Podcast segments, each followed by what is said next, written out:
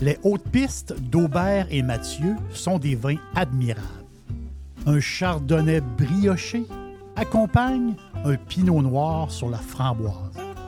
Ils sont offerts à moins de 20 Je lance l'invitation. Goûtez les hautes pistes.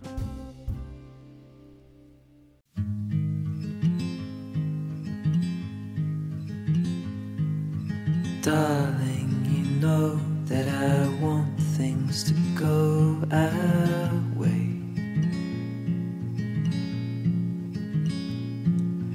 I'll try to reach you to lean every single day. I wanna be somebody that you wanna love. Don't wanna reach for another, wanna color your world.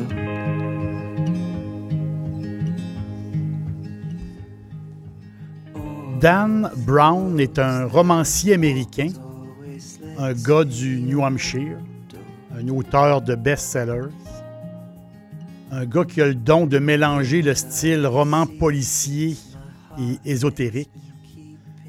Il fait partie, euh, Brown fait partie de mes auteurs préférés. Euh, chaque fois qu'il qu'il sort un livre, euh, je passe à travers dans, dans quelques jours. Je suis peut-être pas un grand lecteur. Euh, je lis pas une tonne de livres par année. Mais Dan Brown, euh, quand j'embarque euh, dans un de ses livres, euh, j'ai de la misère à remettre le signet dedans. Donc, j'adore ce style-là, j'adore, j'adore ses histoires.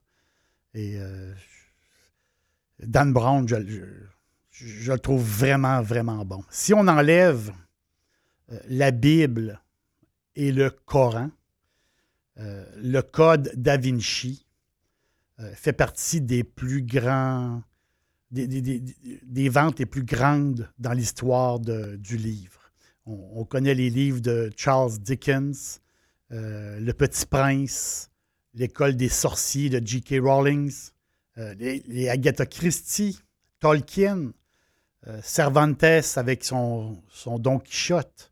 Donc, c'est des livres qui, qui sont vendus euh, d'une- façon incroyable dans l'histoire. Et le Code da Vinci fait partie de ces livres-là. Dan Brown est un gars connu euh, mondialement.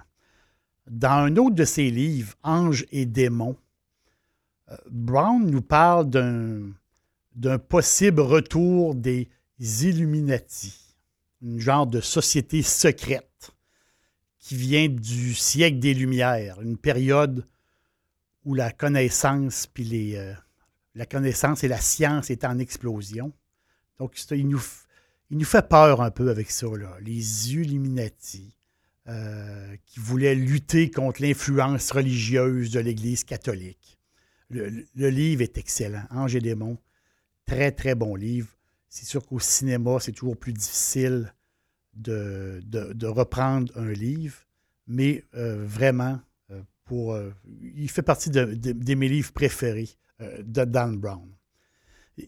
Imaginons un instant porter le nom de famille Illuminati dans, dans l'Italie rurale, dans un pays où 97% de la population euh, est catholique et la grande majorité d'entre eux sont pratiquants. Donc, les Illuminati et l'Église catholique, c'est pas, euh, pas des grands amis. Nicolas Illuminati il a débuté son entreprise viticole en 1890. Il portait pas un très bon nom à l'époque. Euh, c'était, vu un peu comme. euh, ça, ça faisait toujours réf- ça faisait toujours une réflexion à ces, à, groupes-là, à ces sociétés secrètes-là. Mais ça n'a aucun rapport. Le gars, c'était, c'était son nom de famille. Il s'était parti une petite business qui produisait du vin à petite échelle, une genre de ferme. Il l'appelait la Fattoria Nico, donc la ferme de Nicolas. C'est le nom qu'il avait choisi pour euh, sa petite entreprise. On est là dans les années 1800. Plus tard, dans les années 50, euh, le- ça a grandi. La superficie du vignoble était assez grand pour euh, commencer à rêver.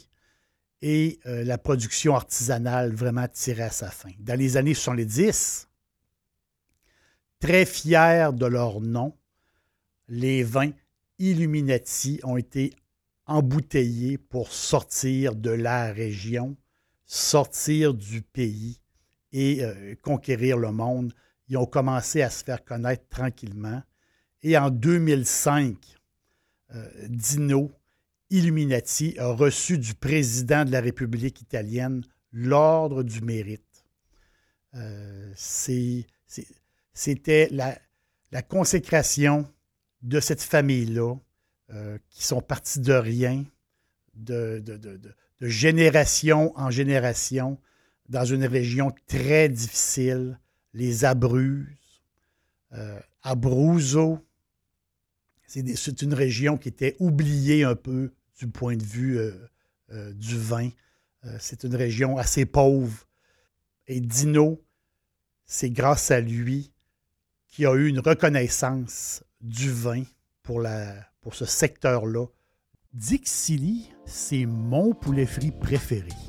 Chez Dixili Charlebourg, vous allez être reçu par une équipe formidable. Le restaurant offre beaucoup d'espace à l'intérieur comme à l'extérieur avec son vaste stationnement.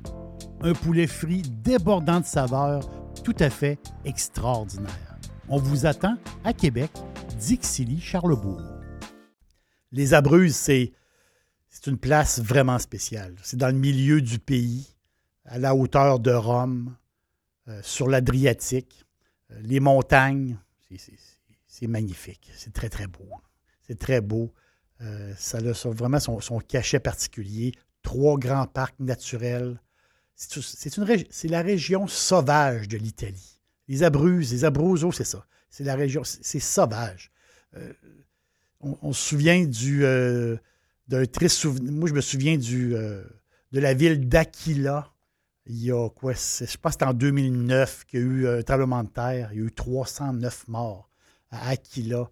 Petite ville médiévale perchée à 700 mètres d'altitude, une merveilleuse petite ville médiévale qui a été shakée pendant le tremblement de terre. Donc, euh, Aquila, on est en Abruzzes. Aquila, c'est la, la capitale des Abruzos, c'est la capitale du safran, c'est la capitale euh, des truffes.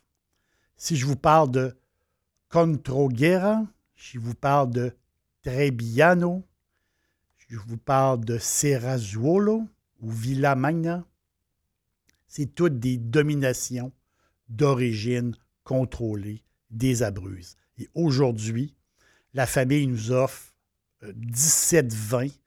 Euh, le plus, un des plus connus, qui est, on va dire qui est assez rare. Euh, c'est dur d'en trouver. Si vous avez la chance de goûter au Colline Terramane, c'est un Montepulciano d'Abruzzo c'est un vin, euh, c'est un vin vraiment, si vous, vous tombez sur un collinet Terramane, euh, achetez-le et mettez-le de côté ou achetez-en deux, trois bouteilles, vous allez être content. Euh, vous allez vous faire un cadeau. Mais pour les, pour les petits portefeuilles, j'ai fait une découverte. Je vous recommande le Riparosso, le superbe Riparosso. cépage Montepulciano, en parenthèse Sangiovese, euh, une macération euh, à long terme avec la, peau, vieilli en fût de chêne croate. très particulier, les fûts de chêne croates, pendant six mois, fait six mois euh, de fût. Après ça, il est mis en bouteille. On, voit c'est un, c'est un vin rubis, clair avec des teintes un peu, un peu mauves. Euh, un beau fruit. Là. Ça, ça goûte l'Italie. Vraiment. Là, on se ferme les yeux, là, puis on goûte l'Italie. On est capable de reconnaître l'Italie. Euh, parfum un petit peu épicé, un taux de sucre très bas. Donc, ceux qui recherchent des vins avec un, taux de sucre bas, 1,6 g au litre, c'est très, très bas. Un beau, il faut le dire, vraiment un beau vin sec. C'est. Euh, c'est fantastique. Moi, je rêve, quand je, prends un verre de vin comme ça, de ce style-là, je rêve toujours un genre de, de riz arborio. C'est un genre de risotto euh, bouillon au bouillon de poulet, avec champignons, euh, beaucoup, beaucoup de Parmigiano Reggiano, beaucoup, beaucoup de fromage, du fromage en masse, et la touche, la touche, on est dans la région, la touche de safran.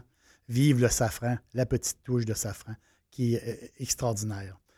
Riparosso de la famille Illuminati. Puis je ne suis pas tout seul à l'avoir euh, euh, détecté. petit prix, gros succès. Justement, c'est un vin qui a gagné l'Oscar régional du magazine Gambero Rosso. Gambero Rosso, c'est comme un guide resto et vin italien, assez connu. Euh, émission de télévision, web, donc Gambero Rosso, euh, le vin Riparosso de Illuminati a gagné le meilleur rouge italien, rapport qualité-prix. C'est pas rien.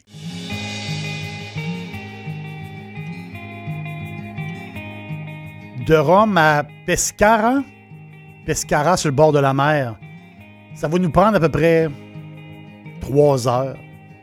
Après une journée de plage, une journée ou deux de plage à Pescara, en Abruzzes, euh, le lendemain ou le surlendemain, on va embarquer et là, on va aller voir les vignobles et les collines des Abruzzes. Allez, venez avec moi, le train part. On va aller faire un beau tour.